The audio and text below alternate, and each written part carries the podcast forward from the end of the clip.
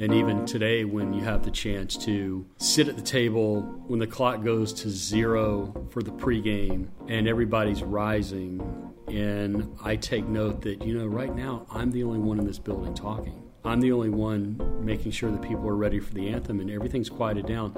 And that is such a weird moment. Untold Sideline Stories, a podcast where athletes, broadcasters, and employees behind the scenes in the sports industry share their stories and experiences that don't normally make the broadcast.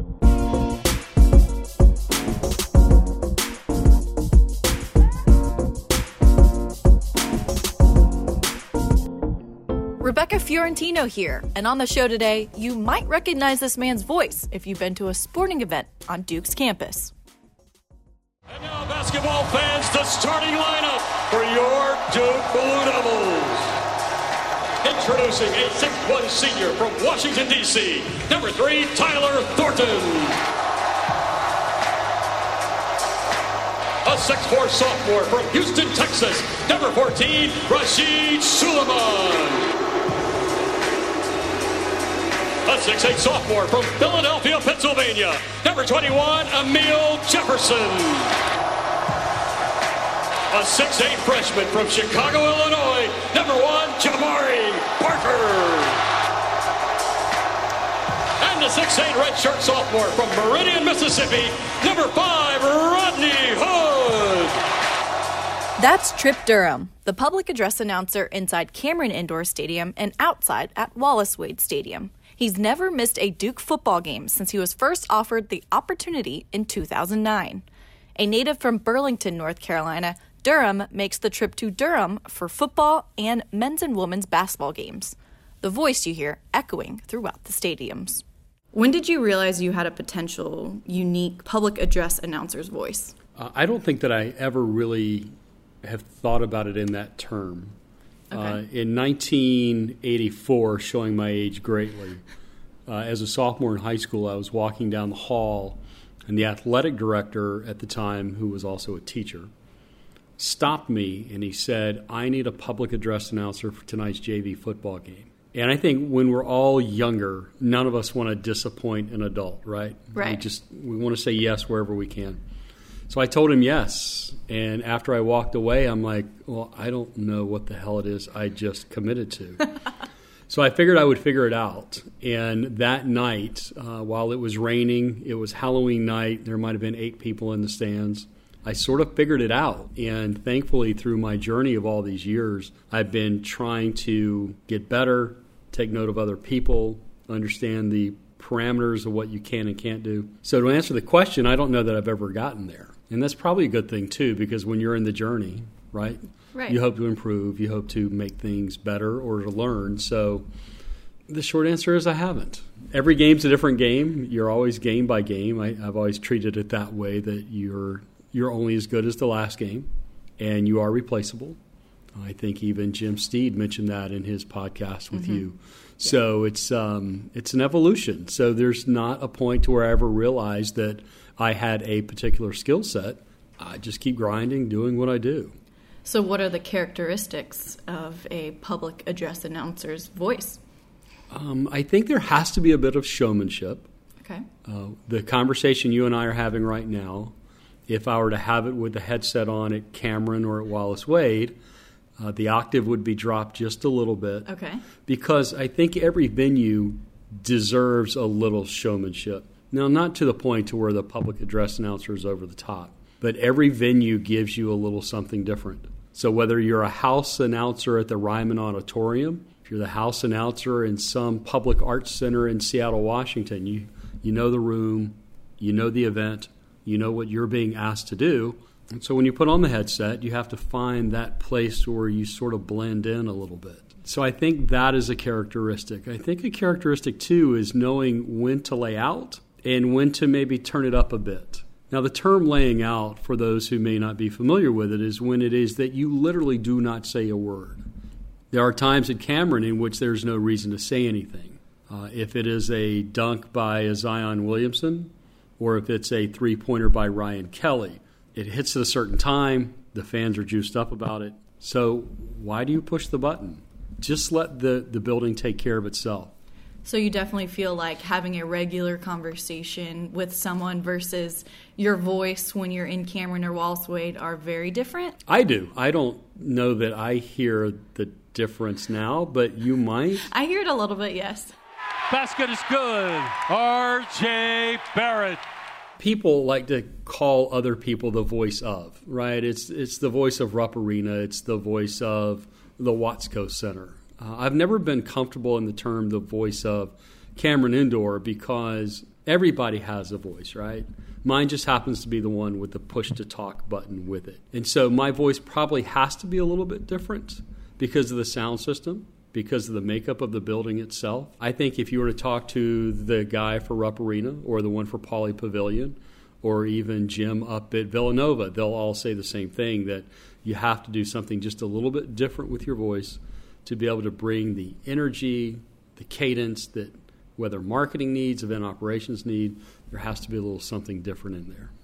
Was there a public address announcer that you have emulated or looked mm. up to? Hmm. I think there are public address announcers that I have decided that I don't want to be like. okay. Um, I think there are some people that are over the top. One that I have sort of looked up to and admired, this is going to sound really odd, but it's the young lady that handles public address for the San Francisco Giants. Giants. She's awesome. So good. Good afternoon, fans, and welcome to Pacific Bell Park, the home of your San Francisco Giants. There's a smartness to it. She's never over the top. She's never understated. There's a, a not a flat line to her delivery. There's just enough of a ripple at times when she needs it, uh, but always very consistent very sound. And I think that her tenor fits that part of our country as well.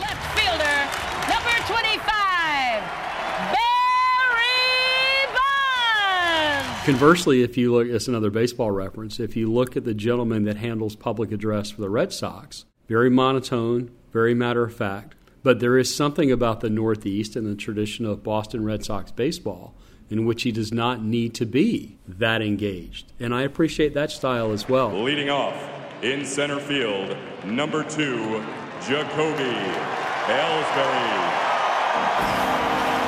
So, more so, Rebecca is probably just listening to the different folks in the different venues and deciding for myself do I like, do I not? Can I steal something from that person? Do I want to? And through the, the journey, again, I'll mention, uh, I just sort of keep tabs and see see who's doing what. Do you practice saying people's names at, at mm, home at all? That's a good one. I, am not as egotistical to think that I'm going to stand in front of a mirror and just talk. uh, there are some names from time to time that I'll actually sit at the table or in the press box. And with the microphone off, even during play, I'll repeat to myself several times to get into the rhythm because there are student athletes that you run across you would have had no reason to say out loud ever before in your life. And so to sit in the chair and then realizing with all the pressure in the world with your finger on the button, having to say, Marek Dolezaj, you know, like for Syracuse. you wouldn't say that in normal conversation. so once the once the button is pushed and you know that you are on the hook for saying Dolezaj's last name, it becomes a different scenario. So if you don't get it right, you have to figure out in the moment to get it right. And so in my mind, I have to repeat it a hundred times in order to get there. But to stand in the kitchen fixing eggs the morning of game day, I'm probably not going through the roster and the pronunciation guide. But I like the question, though.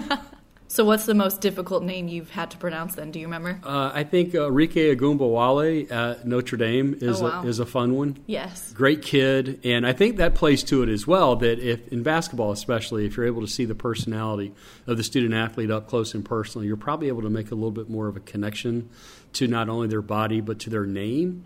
And so, with Ogunbowale, you see this light attitude, this great kid with determination. She seems to have a really good balance about her. And so then in my mind, that translates into an easy pronunciation because she looks at ease on the floor. Her name is sort of rhythmic and you can bounce along with it. Next thing you know, you say it out loud and it works. That would be one I would have to practice in the kitchen. Yeah, making eggs. Making eggs yes. I hear that. Let's go back to the first time announcing in Wallace Wade and then in Cameron. Do you remember those games? I do. Uh, Wallace Wade, and remembering too that having completed my 10th season during the 2018 season, when I first started, it was in the medical center. So the only chance you had to feel the crowd was through the window transoms that were built above the full panes of glass. And so I was trying to figure out okay, what's the delivery going to be? And I'm not going to have any real feedback because I have all this glass blocking me. So I had to sort of develop the style that day. And it was my first time, and I'm not one to jump on fan boards, but that night I decided to. And my impression of my performance based on those people out there in the world throwing stones was not very good. I had a lot of people saying that my pace was all over the place, that my voice was too high. My first time in Cameron, I've grown up an ACC fan.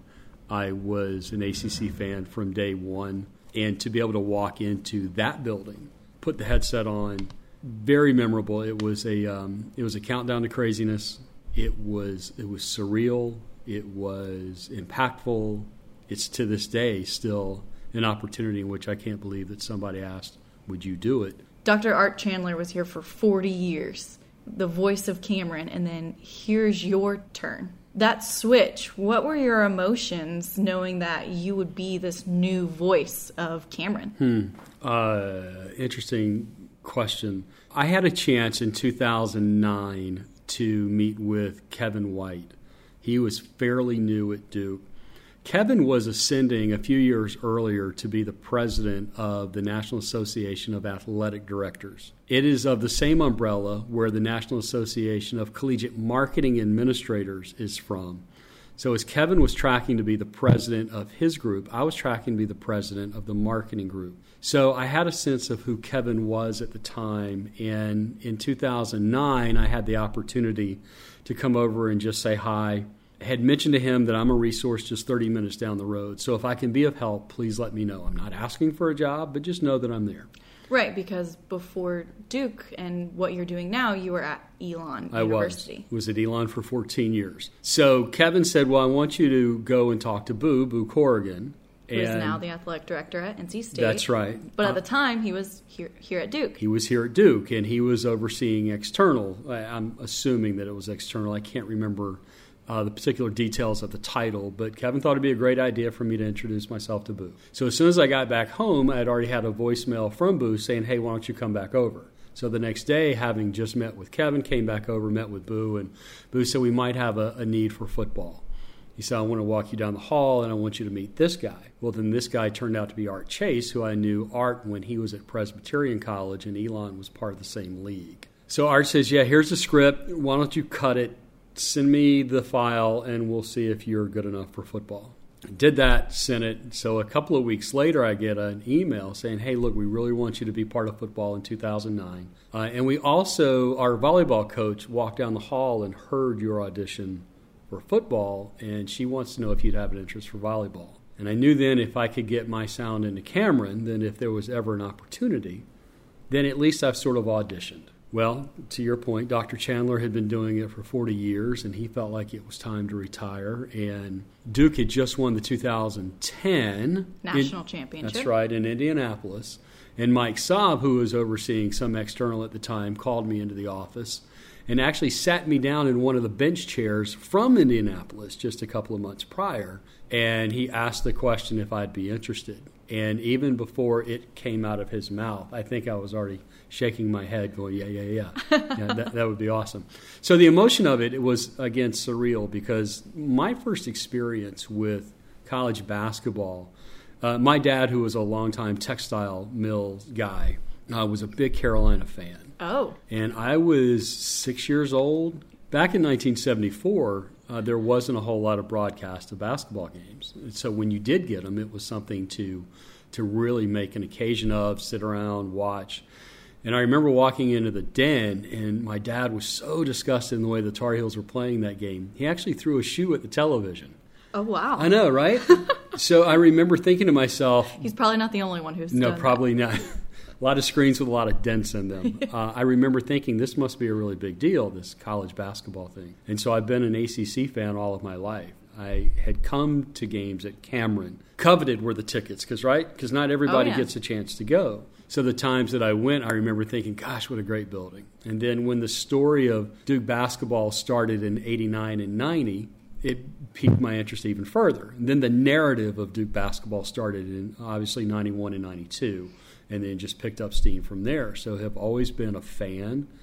And then to get the ask, Rebecca, I don't think that you can actually put one single emotion onto it. It's just the whole flood of them. And even today, when you have the chance to sit at the table when the clock goes to zero for the pregame and everybody's rising, and I take note that, you know, right now I'm the only one in this building talking. I'm the only one making sure that people are ready for the anthem and everything's quieted down. And that is such a weird moment. I can't imagine. But it's it's a great chance to, to pinch myself and say, okay, don't screw it up, uh, because one, you have a job to do, uh, but you also have to stand around or sit around and at least recognize that you enjoy it. Tonight's anthem is being sung by the Duke University Pitchforks. Tonight's colors are being presented by the Duke University Army ROTC. So, what did your dad say when he found out you were going to be at Duke as the PA announcer? Uh, he went to North Carolina for two years as an undergrad before he went to the Navy, then went back to Pfeiffer. But he was always a Tar Heel. And I think he was proud, maybe not so much because I had had the chance to do this within the ACC. Uh, my dad has always looked at the three sons as being able to do great things, even though we are not ego driven and we don't see ourselves that way. He probably always knew that I was set up to do something like this, given my love for sports. And my brother penned a really neat blog a couple of years ago about my experience at Cameron, and he used the North Carolina game as his muse to be able to do that. And somewhere in there, he said that dad knew that we were destined for great things. So for my dad to be able to see that happen before he passed away in 2013 is really cool. So I had two or three years under my belt. And he'd watch a game, and I'd be on the way back, and he goes, I heard you in the background. And so that's uh, that's a really neat memory. Did he ever give you any critiques? Uh, no, because I didn't even think that I was going to be a public address announcer. So he surely had no background by which to critique me from because he was never a PA guy. Uh, so he would have been, and he knew his place as well. So I don't think that it would have been of his personality to do that. All right, now game days. Do you have a pregame routine just like any of the other student athletes or Hmm. members of uh, the staff? I do because I do think that in whatever we do in our lives professionally or even as a hobby, that we have to have a routine to keep us in check, to keep us in rhythm. For football and basketball, I developed my own spot sheets. So that way I'm not dependent upon a game note sheet or some handout to the fans that might change from time to time. And that way my eye is always trained to it. So before the game, I create my own sheet for football and basketball. Uh, when I walk into Wallace Wade, I will walk, and it, this this will sound superstitious, but it's really just part of the rhythm. I'll take the same elevator. I'll make sure I stop by the same spot. I'll make sure I get to the booth to do X, Y, and Z before I then turn around and get something to eat. Say hello I- to me. Say hello to you naturally because got to make sure that we're uh, the food. coordinated. Yes, and the cookies. Uh, And the cookies. um, but there's a rhythm to it. And if you stay in rhythm, then over the course of a season, you're staying consistent. Same with basketball. I walk in through the same entrance. I go down the same stairwell. I'll go to the table, do X, Y, and Z with my book bag before I go get those notes over there and get my water, before I go sharpen the pencils, before I go sit back down. So all of that keeps you constant because if you ever fall out of rhythm, that comes across. Your body language is different, your mannerisms are different, and then when you hit push to talk, folks out in the stadium or inside the stadium, because they are two stadiums, right? yes. Cameron Indoor and Wallace Wade Outdoor, people will know, people will hear it, and that's not conducive to putting together the best run of show.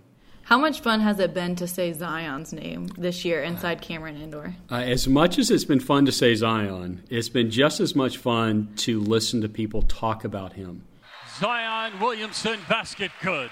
to be able to see him throw a ball in at the scores table and to see the breadth of his, of his build, but then also to see his baby face and to know that he is an 18 or a 19 year old. He's just a kid He's just a kid still. And a lot of people, I think, in sport don't realize that about the college game is that when they get bent out of shape over the way a student might be playing, these people are 18 and 19 years old, and you and the fan, you're in the stands, you're, you're 65 or 70. So there is a, a modicum of reality that we all must remember. But to see, again, his build and then to see his face, he is truly a special, special talent. Here comes Duke. So your sophomore year in high school, you're a PA announcer. What drove you after that and into college and post post graduation to be doing what you're doing today? I've never been one that could put a bat on his shoulders and swing at a 92 mile an hour pitch. I'm Me not, either. I'm not one that could stand there with 11 guys rushing after you to call for a fair catch. So I have always been someone that has enjoyed supporting sport from behind the scenes, whether it's a manager or a statistician or in this case public address. So I think what drove me was wanting to do it again, try to get a little bit better. I like the idea of being part of the atmosphere and helping in a very small way drive the atmosphere. Uh, and there's something really cool about going behind the curtain to be able to have a credential that you can walk in where not everybody else gets to go. And it's not an ego thing, it's just if you grow up in sport, it's just sort of cool to be able to do it. Absolutely. And I've never wanted to lose that. So the progression from high school to where we are today is just part of the evolution. Hey, I got a chance to do it there. Somebody heard me and they said, Well, could you come do it with us? And then I get a chance to go do that thing up the podium and hosting at a banquet there. And it just stacks on top of each other. And part of the end result is where you are. I think it works the way that it's supposed to work. And as long as you work hard for somebody, then it plays. Did you do any announcing or play by play in college? I did not. Ah, that's yeah, actually I did. Play by play for baseball when I was at East Carolina. Handled play by play for Elon for a couple of years for football and basketball. I've certainly handled more games at public address than I have at play by play. With your voice, does it come? Is it genetic at all? Like, how do you have this like such a deep voice? I had a friend in high school, and she she was my bestie at the time. I mean, bestie wasn't a word back then, but we were pretty tight. But she was as southern as southern could be. You know, if the word was tree, there would be two syllables in it. It'd be tree. And I said to myself, I am never going to sound that southern. so even in high school, I think I was very Even though you're from North Carolina. Correct.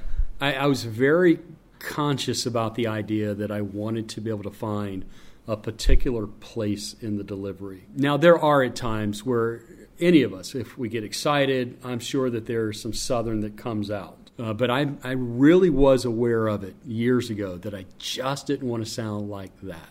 There's a friend of mine that swears that I have a Southern accent. And when I first introduced myself to her, she thought my name was T R E E hyphen U P, Tree Up. Tree up. Right, and she, Tree up she- Durham. She, swears I introduced myself that way. I'm like, no, because I've worked on it over the years. I am not Southern in delivery. Uh, I love my heritage. I love my roots, but is if I can sound Nebraska, if I can sound Kansas, that's the way I want to sound. So, what is it like for you during a Carolina Duke game inside Cameron Indoor Stadium? Every game is special, no question. And I say this with all the reverence and love that I can. But when the circus comes to town, it is just something different. And it's different fun. There's a different energy that the North Carolina staff members bring to the building. There's a different energy that the media brings. And obviously, the fans are bringing their perspective. And if the teams were 0 and 24 going into it both, then it would be something special. But they're never 0 and 24. It's always a number one against number five or number two versus number eight. So to be able to walk through the doors, I try to get to Cameron a lot earlier because I know it's only a once in a year experience. So I want to be able to soak it in as much as I can. And actually, it's a bit disappointing when you get to halftime because you know, oh man, it's, almost over. over. Right. Because you build yourself up once November hits. Okay, the North Carolina Duke game is coming. Even as regular fans, we know it's coming. When you get to intermission, you're like, eh, it's almost done. and you're saddened by that. At least I am. Do you get nervous at all still? Uh, nervous, no. Uh, I am highly anticipatory, though. The hurry up and wait drives me crazy sometimes. But again, I should enjoy the idea that I get a chance to hurry up and wait. So when we get inside the window, and Cameron's really well programmed, the run of show from the time the doors open, the zeros, really plays off the emotion of the fans really, really well. And we get inside that window of about 20 minutes and below, and it really starts to pick up. And that's when I get excited, nervous, no, I'll still I'll bounce my left leg during the starting lineups though. I, I try to channel that energy where I can though. So if you ever get a chance to watch, I don't know why you would. But, uh, you'll see that left leg thumping like a rabbit. Well, you have such a great view for the game itself. You're right there on the scores table. These guys are right in front of you, so you get to feel that energy too. Yeah, and the one thing I've always liked about college basketball compared to football, and this is at no deference to football, is that you are closer there are no helmets masking the emotion of the student athlete. And so you're able to feel the energy and then process it and spit it back out in such a different way. Football, you can see it obviously from 200 yards away with their shoulder pads and helmets, but with basketball, being able to going back to Zion, being able to look at the emotion that's coming out in such a, a, a baby face, as I've said, uh, it is different, and I think it, it it provides a different experience. Can you say Zion's name like you would inside Cameron Indoor Stadium? I cannot because there is, we are not inside Cameron Indoor Stadium. and people have asked that before, and there's such a difference that the sound mixer brings, that the speakers, that the density of people in the building bring. If I were to handle a mic check pregame, whether at Wallace Wade or Cameron Indoor, it's going to sound totally different than when people are actually there. You know, the low hum, the mass of the bodies, it's just different. I haven't thought about it that way before. Yeah, but that's my way of deflecting to say I'm not going to do it for you. Fine. There. well, when you're not a public address announcer, what is Trip Durham doing? Well, thank you for asking. Uh, my business is 2D Consulting. That web address is 2dconsultingllc.com in case people are listening with a pen in hand. I've spent the majority of my professional life in sports administration. Four years with a minor league baseball club, 15 years between Elon and UVA, and now uh, approaching my ninth year in business is 2D consulting. And so the 2D consulting model works in two different buckets. One, it's external relations assessment for college programs, and then it's project management for groups like the NCAA, sports marketing group out of Charlotte, people that need a part time employee. So between the two, that's what is 99% of my, my yearly income. The 1% is public address announcing. And the one thing I really enjoy about public address is that I used to hire public address announcers in college. I used to supervise them. I would write their scripts. I would create the run of show, the timelines. And for what the marketing and operations staffs are trying to do here at Duke, I used to do at Elon and UVA. So I get it and I can help be a vehicle to deliver that. And I think that provides value for not only me to them, but them to me as well, because it's such a great two way street of collaboration. And it's a lot of fun to be able to leave the office at a certain time, leave that part of my professional world behind, and then come into a world that is still closely connected to what I just drove away from. So the balance for me works out really, really well. And I've asked this in my past podcast what does success look like to you? Success is not getting a phone call the next morning to say that we need to have a conversation. Success is knowing that when you walk out, you have done exactly what you needed to do, nothing more and nothing less. Nobody is going to criticize you to say you didn't execute this for us.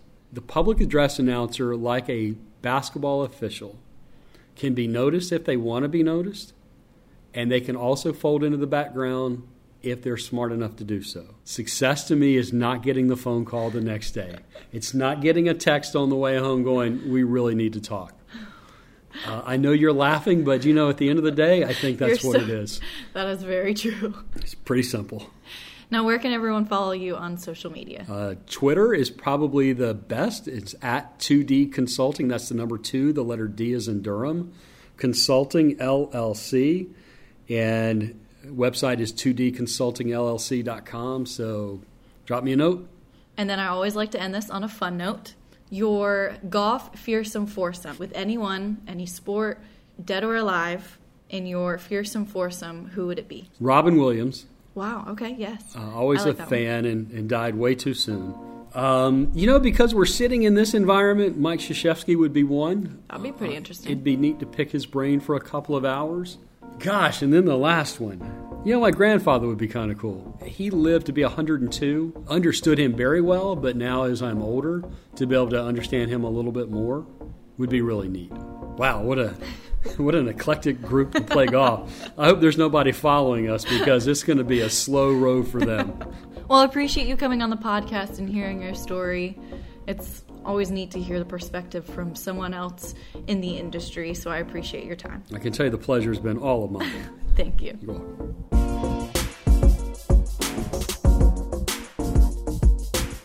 If you have any suggestions or someone you think that should be my next guest, send them to at Becca Fiorentino on Twitter or Instagram. Music produced by Eli O'Neill Music.